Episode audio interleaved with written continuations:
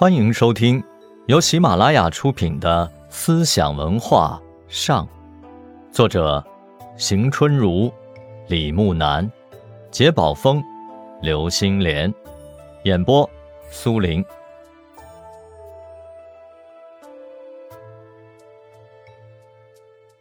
庄子哲学。庄子，名周，字子修，宋国蒙人。曾做过七元吏。他博学善辩，常用寓言阐述玄妙的哲理。庄子著书十余万言，现存《庄子》三十三篇。汉代以后，将庄子分为内篇、外篇和杂篇。一般认为，内篇是庄子自己的著作，它代表着庄子的思想。外篇和杂篇则是庄子后期的后学或道家其他派别的著作。庄子的哲学思想源于老子学派，他继承和发展了老子的“道法自然，天道自然无为”的世界观。大宗师中说：“道有情，有性，无为无形，可传。”而不可受，可得而不可见。自本自根，未有天地，自古以固存。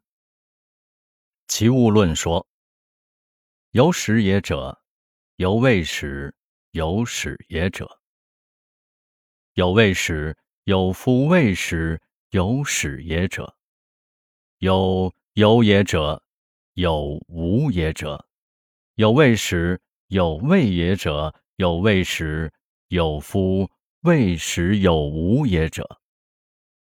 俄而有五一，而未知有无之果，孰有孰无也？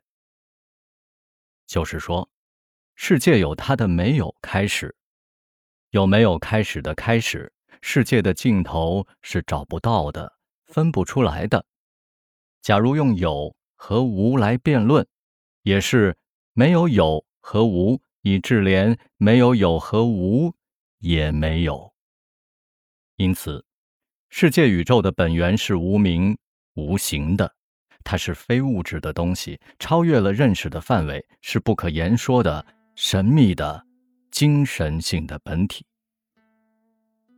庄子反对上帝，反对有一个造物主，他宣扬天道自然无为的论点。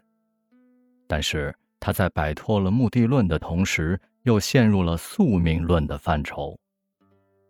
德充福称：“死生、存亡、穷达、富贵、闲不消、毁誉、饥渴、寒暑，世事之变，命之行也。”宣称，命是主宰人类的。人类的力量是无法超越的，在道或自然面前，人类只能停其摆布而已。在这里，庄子赶走了上帝，请来了命运之神。这种思想为以后道教的产生打开了方便之门。庄子认为，宇宙世界是不可知的，因此，在以形而上者为认识对象时。表现为神秘主义的不可知论，而在以形而下者为认识对象时，则表现为相对主义的诡辩论，将认识和无认识混为一谈，对认识的性质以及人们的主观认识的能力全盘否定。他认为，知其不可奈何而安之若命，得之至也。认为。知止其所不知，至矣。庄子否认了人的认识能力，排斥了外向型的认识思维方式，而代之以内向型的精神意象为主导的思维方式。他提倡以神欲而不以目视，观之止而神欲行。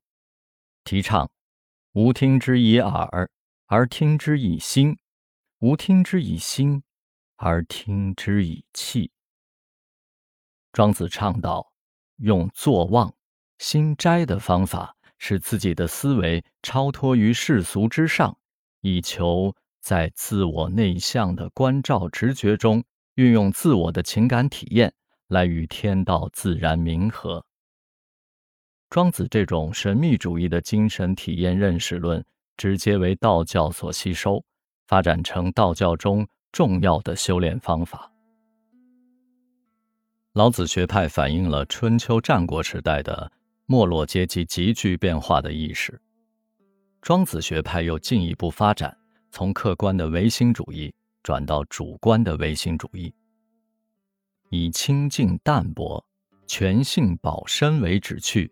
更趋于消极、颓废。老庄之学成了后世遁迹佚名的全身之术，同时也影响了道教的教义。道教中不少的名称术语，如太初、太清、太素、太始、一气化三清、三一混合等，都直接取自《庄子》一书。魏晋南北朝之际，士大夫趋上玄学，归去庄老。他们认为，老子导庄学之源，庄子扬老学之波。他们推崇庄子、老子、周易为三玄。庄子的学术思想开始在学术界产生了深刻的影响。至于道教，即使在晋南北朝，庄子的学风大治之时，也没有与庄子发生什么实质性的关系。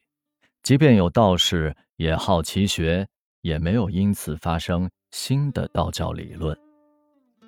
到了唐代，道士程玄英著书《庄子》，著称：“庄子者，所以深道德之深根。”树重玄之妙旨，畅无为之恬淡，明独化之睿敏，前见九流，阔囊百世，量曲中之至教，实向外之睁眼也。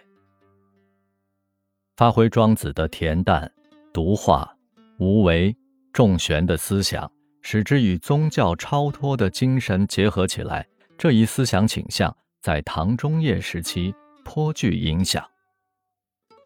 玄宗开元二十年，即公元七百七十三年，玄宗至崇玄学，令生徒诵习老子、庄子，测试已有庄子条。